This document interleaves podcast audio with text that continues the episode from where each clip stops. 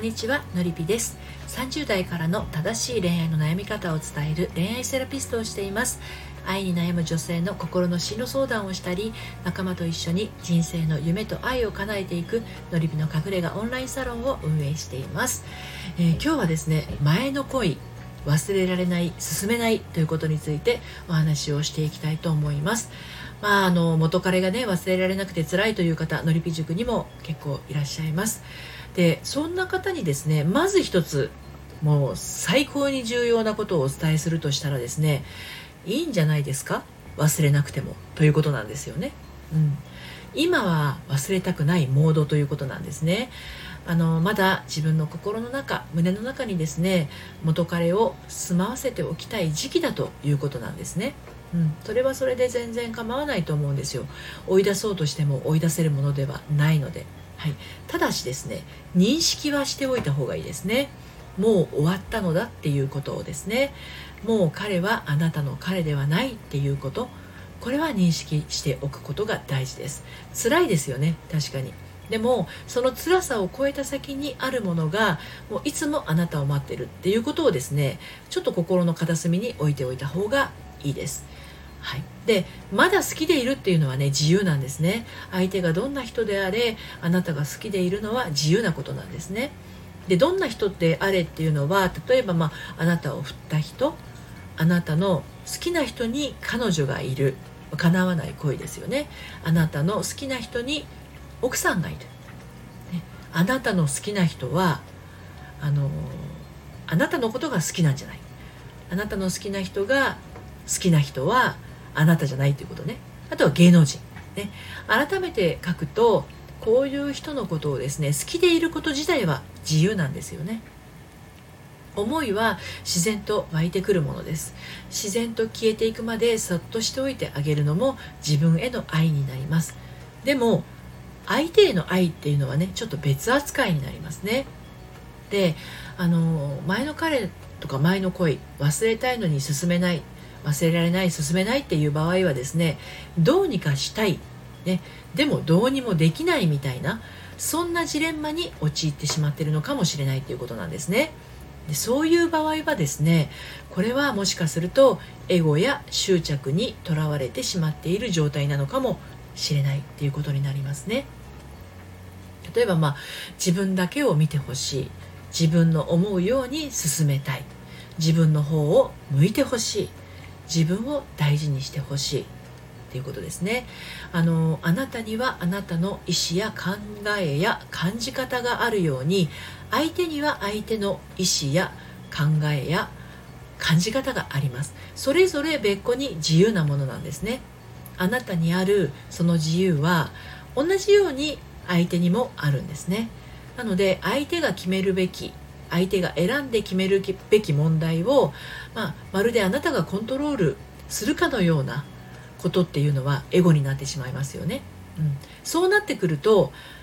自分の愛はどう扱ったらよいのかちょっと迷ってきちゃうかもしれないんですね。でそんな時にねあの一つの尺度になるのが相手が大事にしているものをあなたが大事にできるかどうかっていうのが一つこう測れるんじゃないかなと思いますね、うん、相手が大事にしているものは果たして何なんでしょうか？例えば相手の自由相手の意思相手の時間相手の思いこれらを尊重して大切にすることが相手への愛ですね。でこれらを無視して自分の思いだけを遂げようとするのがエゴとか執着になっていくわけですね。あの綺麗事っていうふうに思うかもしれないけれどね。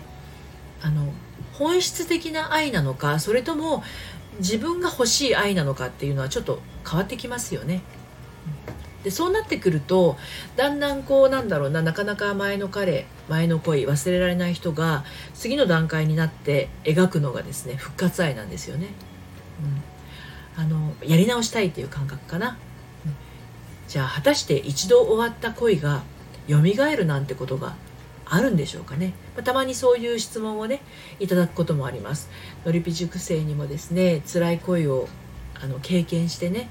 彼と別れちゃったんですっていう方何人もいらっしゃいますよ。であの戻りたい。前のように戻りたいという方もいらっしゃいます。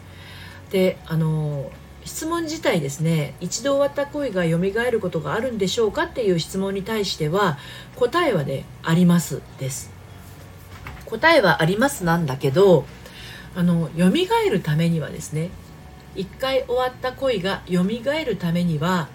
一旦完全に終わっておく必要があります。はい、これどういうことかっていうとあなたが握りしめてしまっているエゴや執着を完全に捨て去って相手への思いも消え去って新しい神聖のあなたとしてスタートを切っているっていうことがまず大事。ね、これがあの復活愛があるとするならですねこの後なんですよね。つまり今のエゴや執着があるままのあなたには復活愛はないですでもしあったとしてもですね同じような苦しみをまた感じてしまったり以前の状況より傷ついてしまうかもしれませんで実は私は現在の旦那さんとは再婚なんですけれどもあのお付き合いしていた期間の中でですね1年ほど完全に別れていたことがあるんですね。つまり私と旦那さんっていうのは復活愛なわけですがこの別れていた期間は連絡はもちろんですね取りませんでしたし会うこともありませんでした。私もあの旦那さんもですねお互いのことを忘れてすごく過ごす期間が一定期間あってそして思い出すという時期がやってきたんですね。でこの一旦終わらせるためにはですね心の中にスペースが必要なんですね。でそのスペースをあなたの好きなもので埋めていくことが大事になります。それが忘れられない彼を忘れることにもつながりますし復活愛につながる早道にもなるんです。でエゴと執着っていうのは醜いものではないんだけれどあなたの未来や自由を奪ってしまうものなんですねだからあなた自身のためにもそういったエゴや執着っていうのは手放すことをお勧めします。はい、でこちらの内容についてはですね公式サイトの「読むセラピー愛のトリセツ」の方でも元彼が忘れられなくて辛いんですというテーマでですね綴っていますのであの読んでみたいなという方は概要欄にリンクを貼っていますのでそちらの方からあのご覧になってみてください。あなたはエゴや執着になっていませんか？相手の大切にしているものを尊重していますか？復活愛を望むには順序があるんですよ。ということですね。はい。で私のやっているオンラインサロンのりぴの隠れ家でもですね同じような悩みを抱えたメンバーがいます。あのあなたも一緒に進んでいきませんか？はいこちらも概要欄のところに貼っていますので、えーと、とご紹介してますのでご興味ありましたら遊びにいらしてください。最後までお聴きいただいてありがとうございました。それではまたさようなら。